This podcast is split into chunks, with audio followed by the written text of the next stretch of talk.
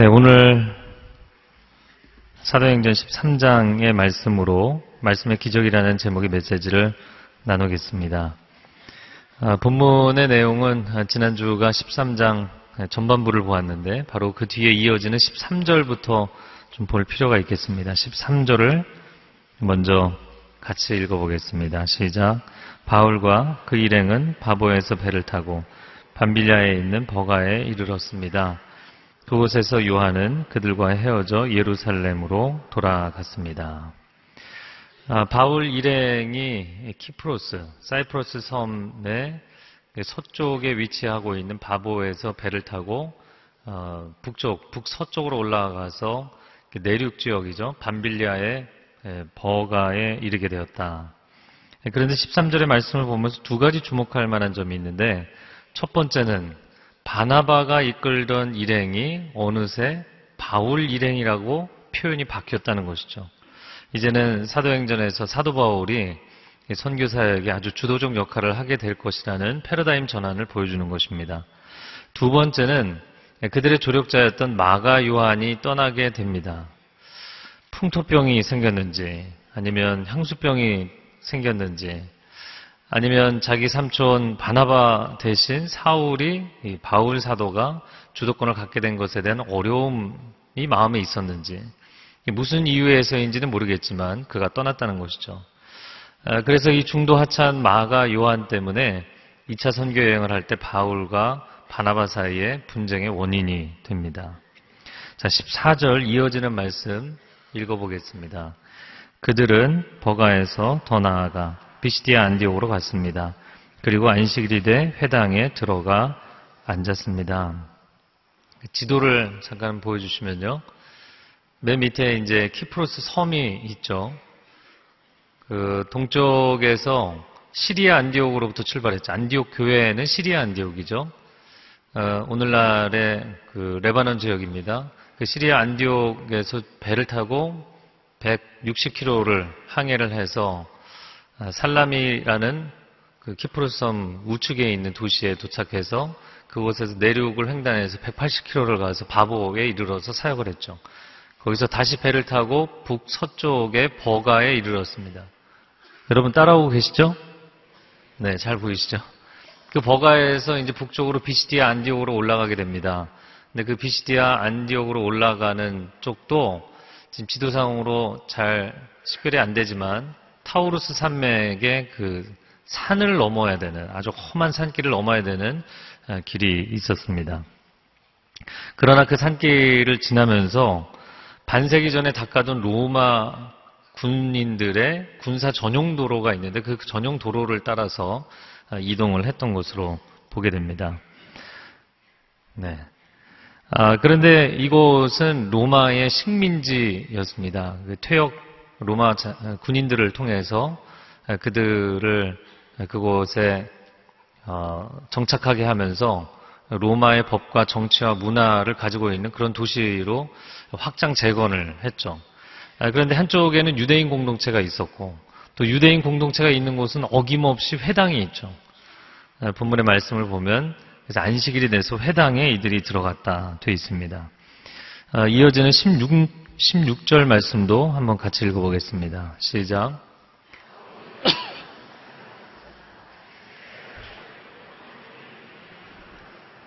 내 말을 들으십시오. 네. 회당장이 바울 일행에게 강론을 요청을 하는 내용이 15절에 나오고 16절에 이제 바울이 일어나서 말하기 시작합니다. 근데 여기서도 두 가지 주목할 만한 점이 있는데 그곳 회당에 안식일마다 모이는 사람들이 두 그룹이 있었다는 것이죠. 한 부류는 이스라엘 사람들, 유대인들이고요. 그리고 또 한 부류의 사람들은 하나님을 경외하는 경건한 이방인들, 헬라인들이었습니다. 그두 번째는 아, 유대인들이 회당에서 강론을 할 때는 랍비가 주로 앉아서 강론을 합니다. 근데 지금 사도 바울은 일어나서 손짓까지 하면서 바디랭귀지를 사용하면서 강론을 했다는 거예요. 근데 주로 이런 스타일은 헬라의 웅병가들이 수사학과 웅변수를 이용해서 연설을 할 때 사용하던 접근 방식이죠. 그러니까 지금 회중이 유대인과 이방인이 함께 있다는 것을 보고 아, 사도 바울은 내용상으로는 유대인들에게 익숙한 메시지를 했지만 접근 방법은 예, 헬라의 웅변가가 하는 방식으로 접근을 했던 것이죠.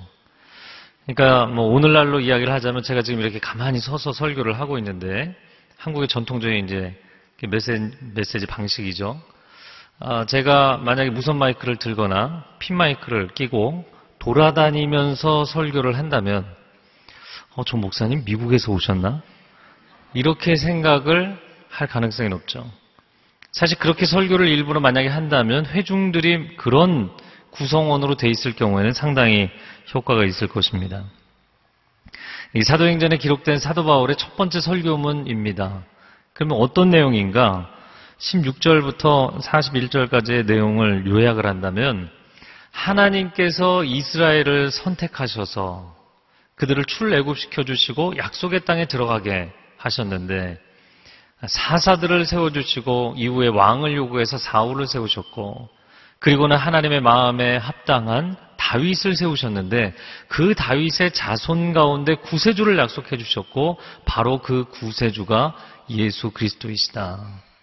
물론 유대 지도자들과 백성들이 그분을 죽였지만 그분은 다시 살아나셨고 그분을 믿는 믿음으로 말미암아 죄 사함을 얻는 자는 의롭게 될 것이다. 할렐루야. 이런 메시지의 내용입니다. 자, 그러면 바울의 메시지를 들은 사람들이 오늘 우리가 영상으로 본 아, 말씀을 보면 어떤 반응을 보였는가? 상당히 좋은 반응을 보입니다. 42절 말씀 읽어보겠습니다. 시작.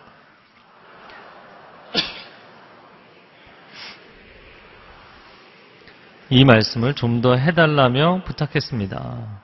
여러분, 디아스포라 유대인도 있고 경건한 헬라인도 있는데 이 두 부류의 사람들이 다 말씀을 더 듣고 싶다라는 긍정적 반응을 보였다는 거죠.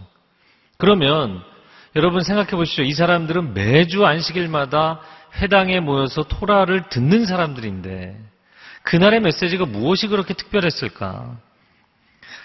어, 사도 바울이 했던 메시지 가운데 특별히 38절과 39절 말씀을 보면 어, 좀 이해가 됩니다. 한번 읽어보겠습니다. 그러므로 내 형제들이여 예수를 통해 죄 용서를 받을 수 있다는 소식이 여러분에게 선포되고 있음을 알기 바랍니다. 여러분이 모세의 율법으로는 의롭게 될 수 없었던 모든 것에서도 예수를 믿는 사람은 누구나 의롭다고 인정을 받게 됩니다. 굉장히 중요한 복음의 정수를 이야기한 것입니다. 스테반의 설교, 사실 사울, 청년 사울일 때 어, 그가 처형되는 것을 옆에서 보았던 게 사울이었잖아요. 아, 그런데 그 스테반의 설교와 지금 사도 바울의 첫 번째 설교문이 거의 내용 전개가 비슷합니다. 근데 결론 부분이 결정적으로 다른데 그 스테반의 설교의 결론은 예수를 죽인 너희는 죄를 지은 것이다. 그리고 아주 강력하게 경고하고 정죄를 하죠. 물론 그 부분에서 사람들이 소리를 지르며 죽였기 때문에 더 이상의 메시지를 할 수 없었어요. 사도 바울은 거기에 무슨 메시지를 더했냐면 여러분 예수를 통해서 죄의 용서함을 받을 수 있습니다. 예전엔 죄를 지을 때마다 사람이 짐승의 피를 흘렸어야 됐고 매번 그 두려움 가운데 내가 죄를 또 지었고 또 하나님 앞에 피를 흘려야 되고 이런 긴장감 속에 살았는데 이제는 예수 그리스도의 십자가의 은혜로 단번에 우리의 죄가 사해졌습니다. 이 놀라운 복음의 중요한 메시지를 전했고 또 한 가지는 모세의 율법으로는 사람을 의롭게 할 수 없는데 예수님을 믿으면 누구나 의롭게 될 수 있습니다. 여러분 유대인이나 이방인이나 율법이라는 것은 정말 인간이 지키기 어려운 아니 어려운 것이 아니라 불가능한 기준을 제시하는 거잖아요. 여러분 학생에게 어, 아주 높은 수준의 완벽한 수준의 기준을 얘기하면 갑자기 그 기준에 이룰 수 있는 실력이 생기는 게 아니잖아요. 어찌 보면 그 완벽한 기준이라는 것은 사람으로 하여금 자괴감에 빠지게 만드는 것이죠. 로마서는 율법은 우리를 의롭게 해주는 것이 아니라 죄를 깨닫게 해줄 뿐이다. 아, 나는 이 율법의 기준을 맞출 수 없는 죄인이구나. 모세의 율법으로는 사람을 의롭게 할 수 없지만 예수 그리스도의 십자가 그 구속을 믿는 사람은 그분의 의를 우리에게 덧입혀 주시는 줄로 믿습니다. 이걸 이신득의라고 하는 것이죠. 믿음으로 의를 얻는다. 이신득의. 그래서 복음의 아주 정수를 이야기한 것입니다. 근데 이 복음의 정수 가장 핵심적인 두 가지 메시지를 듣고 나서 이 유대인들과 이방인들의 마음 가운데 큰 감동이 일어난 것이죠. 마음이 뜨거워지고 우리가 이 말씀을 더 듣고 싶다라고 고백을 하게 된 것입니다. 여러분 우리가 말씀을 들을 때 또 성경을 통독하거나 묵상할 때 우리의 마음이 뜨거워지고 우리 심령이 살아나고 회복되고 그 하나님의 말씀을 더 듣고 싶어질 때가 있는 것이죠. 찬송가 가사 가운데 주 예수 크신 사랑 늘 말해 주시오. 평생에 듣던 말씀 또 들려주시오. 내가 평생을 반복해서 들었던 이야기이지만 그 말씀을 다시 듣고 싶습니다. 그 말씀이 내 영혼을 살아나게 합니다. 라는 고백인 것이죠. 또 다른 찬송에 달고 오묘한 그 말씀, 후렴 가운데 아름답고 귀한 말씀, 생명샘이로다. 아름답고 귀한 말씀, 생명샘이로다. 여러분, 이 말씀이 우리 안에 이런 울림이 있는 것은 말씀이 단순히 스윗하게, 좋게, 위로로 들릴 뿐만 아니라 그 말씀이 우리의 심령 가운데 들어오면 영생하도록 솟아나는 멈추지 않는 생명샘이 되기 때문인 줄로 믿습니다. 그러한 말씀에 대한 사모함이 사람들에게 생긴 것이죠. 그래서 43절 말씀에 보면 유대인들과 경건한 이방인들이 집회가 끝났는데도 따라왔다는 거예요. 그리고 그들과 말씀을 더 나눈 후에 하나님의 은혜 가운데 계속 머무십시오. 이렇게 권면을 해줍니다. 이게 무슨 뜻인가? 여러분, 그날 예수 그리스도의 복음을 처음으로 접한 사람들 가운데 회심자들이 생겼다는 겁니다. 처음 복음을 전했는데 그날 영접한 사람들이 생겼어요. 여러분 앞으로 이 신앙, 이 믿음 안에 계속 거하십시오. 권면을 했던 것이죠. 그런데 사건이 여기서 끝나지 않습니다. 44절을 보면 그 다음 안식일에 대한 이야기가 나옵니다. 44절, 45절을 같이 읽어보겠습니다. 시작. 그 다음 안식일에는 거의 다 주의 말씀을 듣기 위해 모였습니다. 그 무리를 본 유대 사람들은 시기심으로 가득 차 바울이 말하는 것을 반대하며 무욕했습니다. 여러분, 그 다음 안식일에 그 전주에 한 번의 은혜로운 집회로 끝난 게 아니었고요. 그 다음 안식일에는 뭐라고 표현되어 있냐면 그 도시의 사람들이 거의 다 말씀을 들으려고 모였다. 아, 그 이 본문을 준비를 하면서 여러 주석서들을 참고를 했는데 학자들이 야, 이건 너무 과장이다. 그 조그만 회당에 어떻게 그 도시 사람들이 다 모, 이냐는 거예요. 네. 보통 이 회당은 유대인 공동체들이 모일 수 있을 정도의 그냥 적당한 사이즈이거든요. 뭐 이방 신전처럼 대규모로 지어놓은 것이 아니었습니다. 그러니까 당연히 그 학자들의 해석도 맞다고 생각이 됩니다. 그러나 저는 좀 생각이 다릅니다. 이 사도행전을 기록한 누가라는 사람은 직업이 의사고 굉장히 치밀하고 정확한 사람이에요. 그래서 복음서도 시간 순서대로 기록한 것으로 아주 유명한 사람이죠. 그런 정확도가 높은 사람이 이 표현을 왜 썼냐는 것이죠. 물론 어느 정도의 과장은 있을지 모르겠지만 정말 상당히 많은 숫자가 모인 거예요. 물론 그 숫자가 다 회당에 들어갔다고 얘기한 것은 아닙니다. 회당 안팎으로 사람들이 인산인해를 이룬 거예요. 와, 놀라운 바울과 바나바도 예상하지 못한 굉장한 파급 효과가 일어난 것입니다. 그런데 문제는 어디서 찾아온 이 사람들이 바울과 바나바가 주목을 받으니까 누가 마음이 어려웠다고요? 유대인들이 마음이 어려워졌어요. 사실 정확하게 보자면 바울이 주목을 받는 것이 아니라 예수 그리스도께서 주목을 받으시는 것인데도 하나님의 말씀이 흥황케 되었는데도 그들은 마음이 불쾌했어요. 이런 사람들이 있죠. 영적인 사건이 일어났는데 영적 관점으로 해석하는 것이 아니라 정치적인 관점으로 해석하려는 사람들.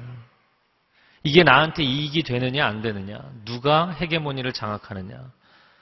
여러분 진정성으로 얘기해도 영적 관점으로 이야기해도 끊임없이 정치적 구도로 해석하는 사람들은 이걸 어떻게 할 방법이 없어요. 45절에 유대인들이 시기심으로 바울의 말을 반대하고 모욕했다. 그럼 반대했다는 것은 사도 바울의 복음 증거에 대해서 반박을 했다는 것이지만 모욕했다는 것은 인신공격까지 했다는 것입니다. 그러니까 무차별로 공격한 거예요. 마음에 안 든다는 것이죠. 그럼 뭐가 문제였는가? 두 가지가 문제였는데 첫 번째 하나님보다 자신들의 기득권이 더 중요했다는 것이죠. 어, 저는 이 사람들을 묵상하면서 그 외국에 살며 사람들이 힘을 모아서 회당까지 짓고 매 안식일마다 하나님 앞에 나와서 경건하게 예배를 드리는 사람들이에요. 그러나 결정적인 순간 뚜껑을 열어보니까 하나님보다 내가 중요한 거예요. 신앙생활을 하면서 우리 자신도 결정적인 순간에 아, 하나님보다 내가 중요했구나. 너무 죄송한 것이죠. 두 번째는 회당의 주도권을 이방인에게 내어주고 싶지 않아 했다. 여러분, 어찌 보면 모자이크 공동체, 이방인과 유대인이 함께 하나님을 경외하는 마음으로 매 안식일마다 아름다운 공동체를 이루었던 이들이 이방인들이 대거 몰리니까 싫은 거예요, 유대인들이. 왜 그렇겠습니까? 뭐 한인 이민 교회들도 그런 경우 많은데 그 타지에서 외국 문화가 있는 곳에서 유일하게 한국 문화를 향유할 수 있는 곳이 교회잖아요. 유일하게 유대인들의 문화를 향유할 수 있는 곳이 회당이잖아요. 근데 그 회당을 이방인들이 주도권을 갖게 된다? 싫은 거예요. 이곳만큼은 빼앗기고 싶지 않은 거예요. 오늘날 교회가 이런 문제가 있지 않은가. 여러분, 우리가 매주 모여 예배 드리지만 그것이 하나님께 대한 애정과 헌신이라기보다는 우리에게 익숙한 교회 문화에 대한 향수와 애착으로 예배를 드리고 있는 것이라면 이들과 다를 바가 없는 문제가 있는 것이죠. 또 교회에 다닐 것 같지 않은 세상 사람들. 당신은 이방인이지만 지금으로 보자면 세상 사람들이 교회에 만약에 이렇게 정말 인산인해를 이루고 물밀듯이 밀려온다면 우리는 환영하겠는가? 네. 너무 많이 오셔도 일단 자리가 없으니까 좀 힘들긴 하겠지만 정말 그렇게 사람들이 많이 오면 환영하겠는가? 제가 밴쿠버에 있으면서 정말 전도를 많이 해서 그때는 그 저희 성도들 숫자도 적당한 사이즈였기 때문에 여러분 주변에 이웃이나 가족이나 전도하고 싶은 분이 있는데 기도하는데 어려운 분이 있으면 언제든지 저에게 연락해 주십시오. 제가 달려가서 전도해 드리겠습니다. 그래서 뭐 아줌마도 전도하고 아저씨도 전도하고 학생도 전도하고 전도 많이 했어요. 그래서 저희 교회에 타종교를 믿다가 오신 분도 있고 종교가 없다가 오신 분, 뭐 가톨릭에서 오신 분도 많았고 교회 오랫동안 어, 등지고 멀리하고 사시다가 20년 만에 30년 만에 오시는 분도 있고 그런 분들 참 많았어요. 정말 난생 처음으로 교회 오시는 분들도 꽤 있었고요. 아, 그런데 여러 가지 현상들이 나타나더라고요. 이제 교회에 초대를 받아서 처음으로 교회를 오니까 어떤 분이, 어떤 자매님이 정말 자기는 정성을 다해서 입고 왔는데 너무나 화려하고 반짝거리는 옷을 입고 오신 거예요. 사람들이 수군거리는 거예요. 교회 왜 저런 옷을 입고 와? 교회 왜 저런 옷을 입고 오지? 또 교회에 나오시는 분 중에 형제님이었는데 반바지에 슬리퍼 차림으로 항상 오시는 분이 있었어요. 전 그래도 야 저건 완전히 어디 해변에서 튀어나올 복장인데 그러고 교회를 와 있잖아요. 근데 해변에 안 가고 교회에 와 있다는 게 너무나 사랑스러운 거예요. 할렐루야. 밴쿠버가 놀러 갈 때가 굉장히 많거든요. 뭐 10분, 20분만 가도 바다에, 산에, 산정호수에, 공원에 갈 데가 얼마나 많은데 그래도 그 복장으로 교회를 왔다는 게 너무나 감사하죠. 근데 이제 어르신들이 볼 때는 단정하게 입지 않았다는 거예요. 마음이 어려운 거예요. 그러니까 어르신들도 많이 참긴 했는데 매주 그렇게 오니까 한 분이 또 얘기를 하시더라고요. 제가 나중에 그분하고 얘기를 해보니까 이분은 열이 많은 분이에요. 한겨울에도 반팔 반바지 입고 다니셔야 되는 분이에요. 그러니까 그분은 타이하고 정장하고 이렇게 오면 예배를 드릴 수가 없는 거예요. 좀 그런 분들도 있습니다. 교회 왜 저런 사람들이 오나? 여러분 그러시면 안 됩니다. 한 번은 예배가 끝나고 로비에서 어떤 분이 어떤 여자분이 막 목소리가 큰데 보니까 딱 봐도 멀리서 봐도 이분은 교회 처음 오신 분이에요. 왜냐하면 교회에서 사용하는 교회 전문 용어들이 있잖아요. 뭐 형제님, 자매님부터 해갖고 여러 가지 알기 어려운 용어들. 근데 완전히 예, 정말 본격적인 세상적인 용어로만 모든 얘기를 하고 계시더라고요. 아, 왜 그런 분이 이렇게 와 있다는 게 얼마나 좋은지. 야, 새신자구나. 근데 우리는 그렇게 생각합니다. 교회 왜 저런 사람들이 오지? 여러분, 교회에 그런 사람들이 왜 오겠습니까? 갈 곳이 얼마나 많은데, 인생의 해답을 찾고자, 하나님을 만나고자 온 사람들이잖아요. 여러분, 그런 분들이 교회에 많이 올수록 그 교회가 건강한 교회라고 생각합니다. 할렐루야. 그래서 교회 용어가 낯설고, 교회 문화가 낯설고, 이런 분들이 많이 오셔야 돼요. 교회 너무 익숙하고 이미 은혜 받아서 구원의 확신이 있는 분들은 좀 이렇게 줄어들어야 되는데, 이런 거죠. 교회는 병원과 같다고 생각이 됩니다. 요즘 병원이 너무 호텔처럼 멋있어져서 문제인데, 여러분 호텔같이 깨끗한 병원에 환자복 입고 머리는 그냥 엉망이고 부시시하고 안 씻고 그런 사람들이 돌아다니면 아니 이 깨끗한 건물에 왜 저런 사람들이 돌아다니는 거야? 라고 이야기를 하면 이상한 거잖아요. 만약에 여러분이 그렇게 얘기할 만큼 너무 나는 단정하게 완치도 됐고 깨끗하게 입고 다니신다면 계속 계시면 안 돼. 빨리 퇴원을 하셔야 돼요. 네, 제 말을 이해하셨나요? 퇴원하셔야 됩니다. 다음 주에 다 안 나오실지 모르겠는데. 만약에 병원에 계속 계시기를 원한다면 방법이 있습니다. 의료진이 되시면 됩니다. 의사나 간호사나 간호조무사나 행정직이다 아니면 안내데스크 앉아 계시든 그런 분들을 우리가 주님 만나고 정말 행복하게 그 마음의 어려움들이 치유되도록 도와야 될 줄로 믿습니다. 교회는 이런 분들이 많이 와야 되는 곳입니다. 하나님의 교회가 사람들의 통제권을 벗어나게 될 때 여러분 두려워하거나 불쾌하지 마십시오. 하나님의 교회는 예수 그리스도의 복음으로 인한 기적과 변화가 끊임없이 일어나는 공동체가 되어야 될 줄로 믿습니다. 그리고 세상에서 해답을 찾지 못한 사람들이 물밀듯이 밀려와야 되는 공동체인 줄로 믿습니다.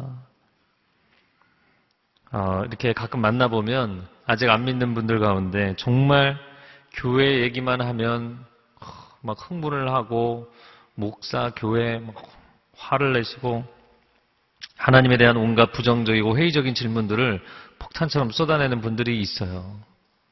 그런데 정말 회의를 위한 회의를 하시는 분이 있고 그 마음 가운데 진리에 대한 목마름과 인생의 해답을 찾고 싶은 갈망이 있는 분들이 있거든요.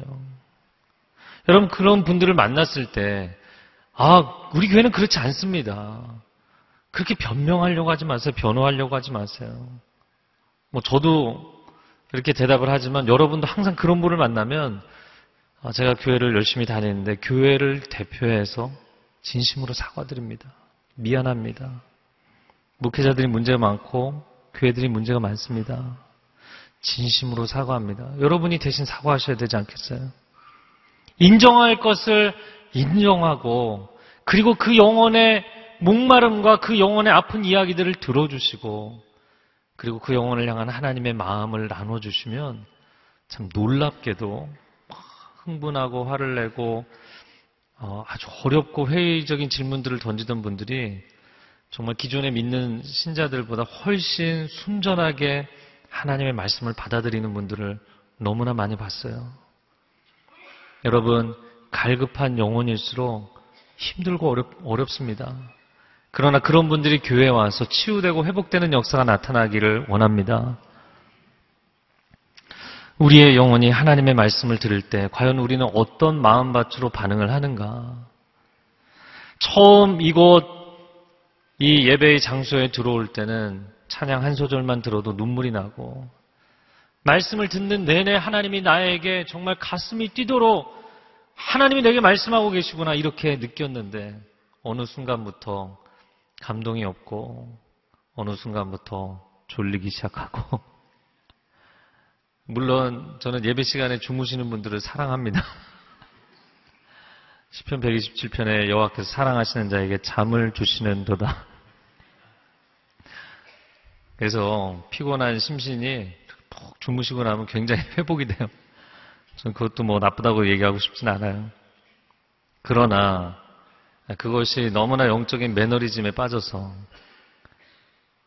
하나님의 말씀을 들어도 더 이상 영혼의 울림이 있지 않고 예수님이 말씀하신 그 씨를 뿌리는 비유에서처럼 길가에 뿌려져서 제대로 심겨지기도 전에 새들이 와서 사단이 와서 그 말씀의 씨앗을 그냥 빼앗아가 버리는 그런 심령. 돌짝밭에 뿌려져서 뿌리를 내리지 못하니까 받아들이긴 했는데 내 내면의 내 인격에 깊이 받아들이지를 않으니까 환란과 근심이 올 때, 고난이 올 때 금방 시들어 버리는 그런 마음의 상태. 또 가시밭에 뿌려져서 그 가시떨기 가운데 내가 말씀을 받고 뿌리를 내리기는 했지만 세상의 근심과 재물의 유혹이 올 때 열매를 맺지 못하는 상태. 여러분 이런 상태가 지금 반복이 되고 매너리즘에 빠지다 보면 일주일 내내 너무나 힘들고 영적 호흡이 멈출 것처럼 숨이 막히는 것처럼 살다가 교회 와서 예, 인공호흡 하는 거죠. 응급처치. CPR 해서 간신히 이 영혼의 호흡이 트이고서는 그리고서는 또 뿌리 내리지 못하고 또 열매 맺지 못하고 또 나가서는 헉헉대면서 살고 이게 계속 반복이 되는 거예요.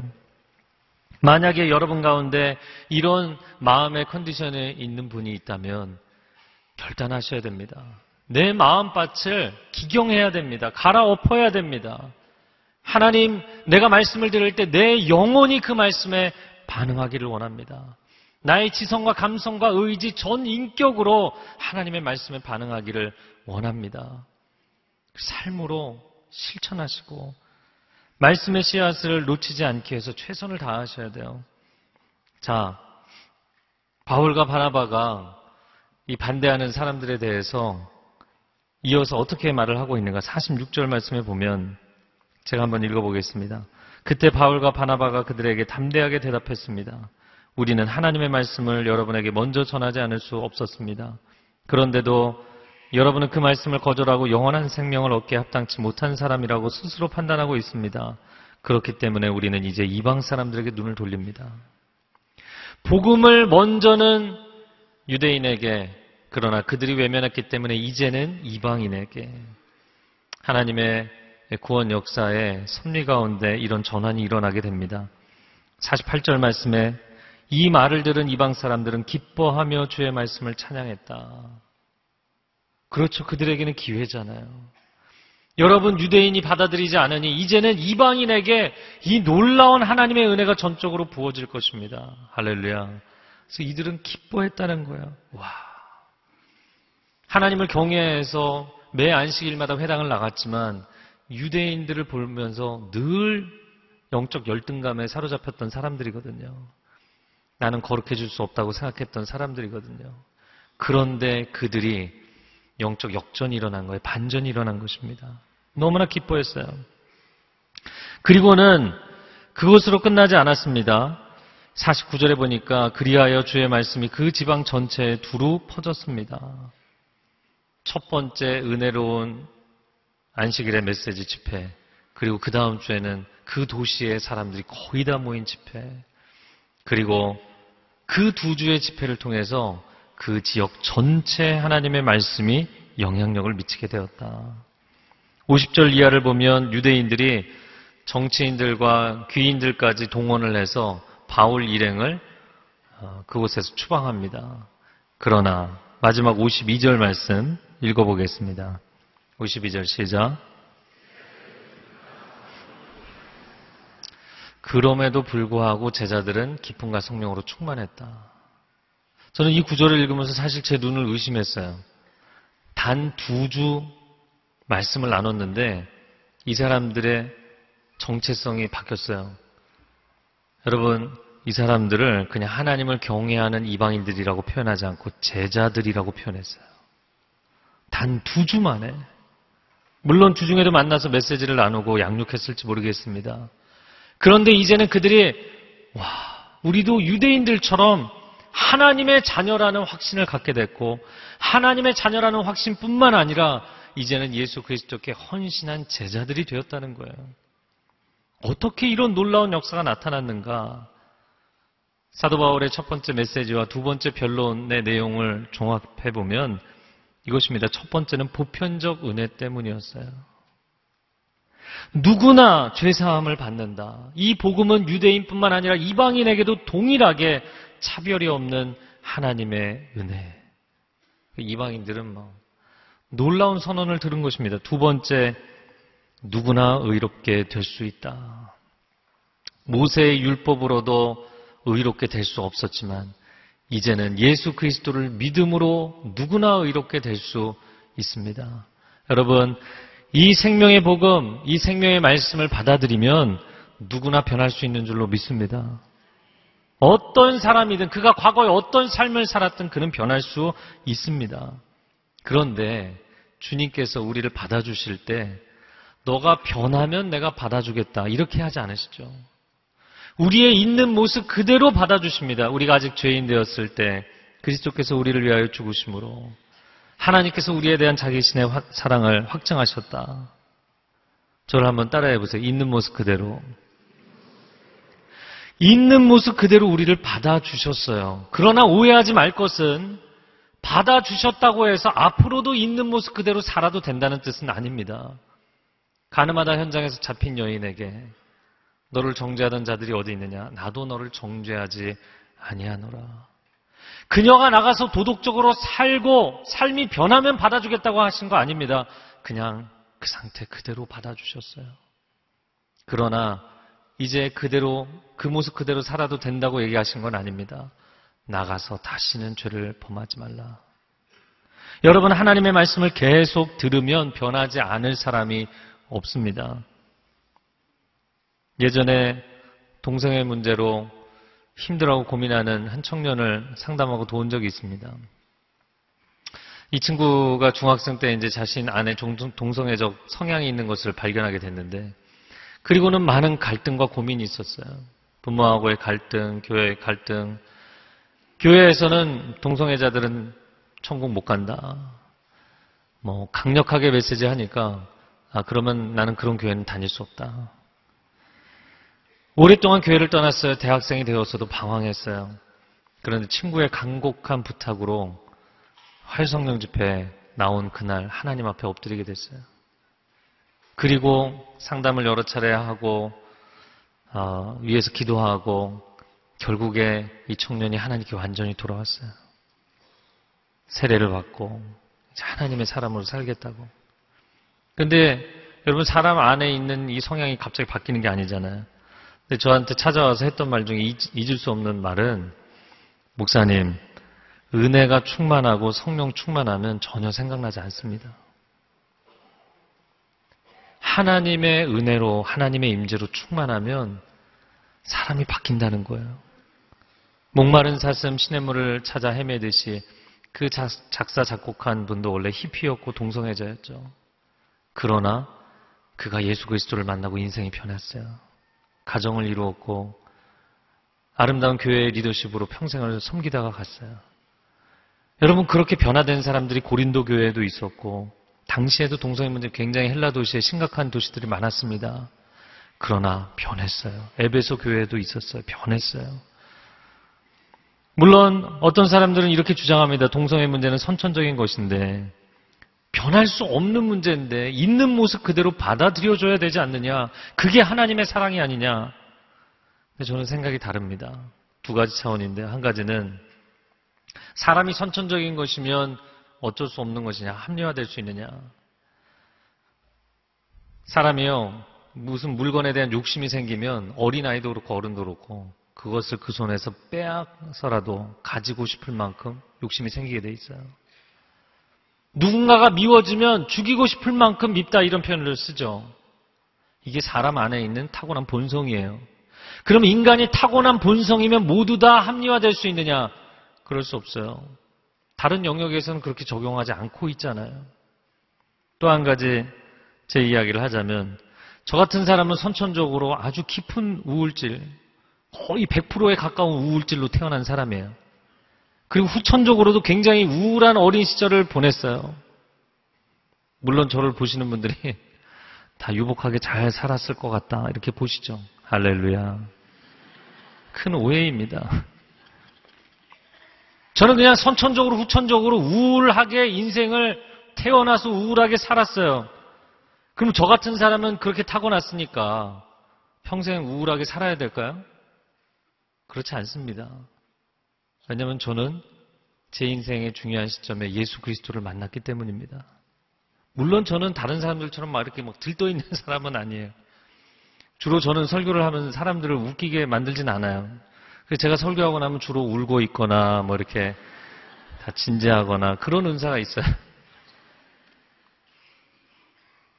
저는 진지합니다. 우울질들은 진지하죠. 그러나 불행하지 않습니다. 더 이상 불행하지 않아요. 더 이상 슬프지 않아요. 더 이상 내 인생에 대해서 한탄하지 않아요. 나는 예수 그리스도를 만났기 때문입니다. 예수 그리스도를 만나면 저 같은 사람도 그리고 그 어떤 사람도 변할 수 있습니다. 복음이라는 것은 두 가지 측면을 갖고 있는데 내가 죄인 되었을 때 있는 모습 그대로 나를 받아주셨다는 것도 복음이지만 그러나 그 모습 그대로 주저앉아 있는 것이 아니라 변할 수 있습니다. 당신은 예수 그리스도 안에서 변할 수 있습니다. 이것이 복음이에요. 성경에 많은 기적이 나옵니다. 병자를 치유하고 오병이어로 5천 명을 먹이고 무리를 걷고 풍랑을 잠잠케 하고 죽은 자가 살아나고 여러분 많은 기적이 있지만 비교할 수 없는 가장 놀라운 기적은 사람이 변하는 기적이에요.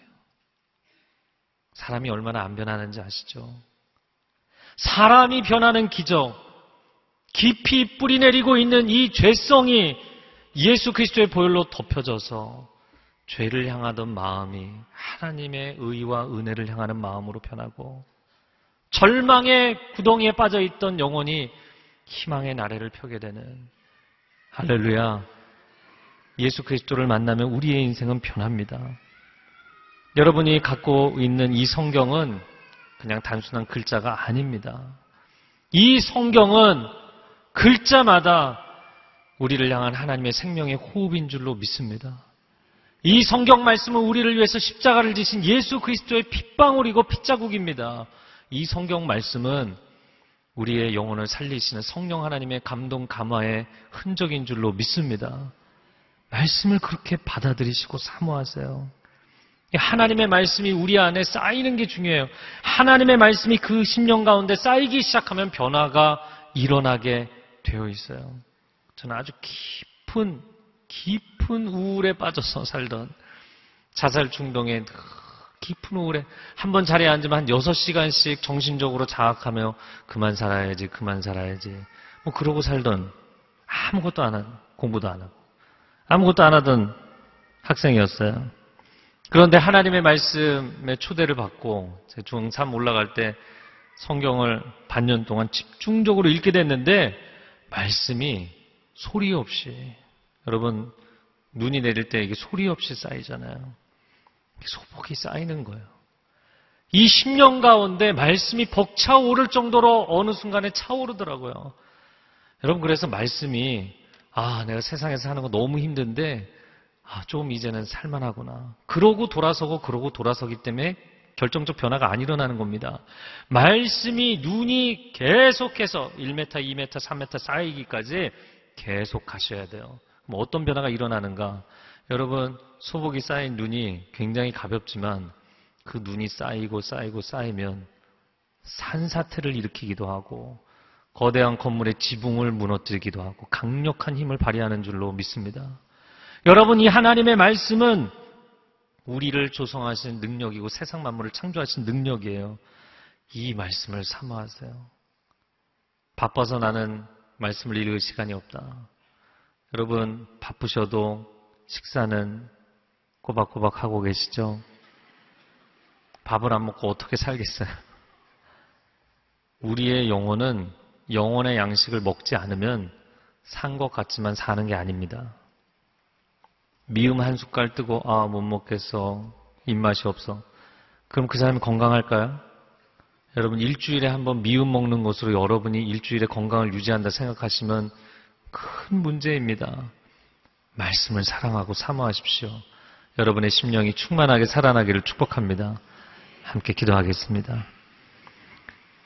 사랑하는 주님,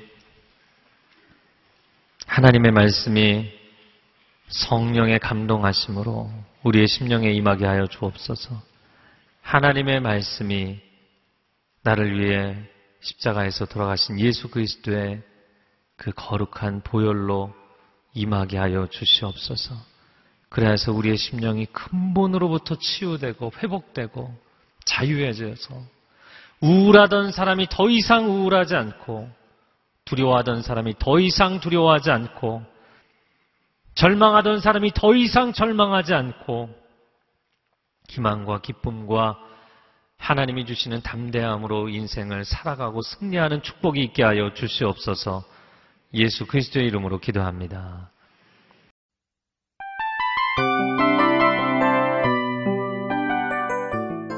이 프로그램은 청취자 여러분의 소중한 후원으로 제작됩니다.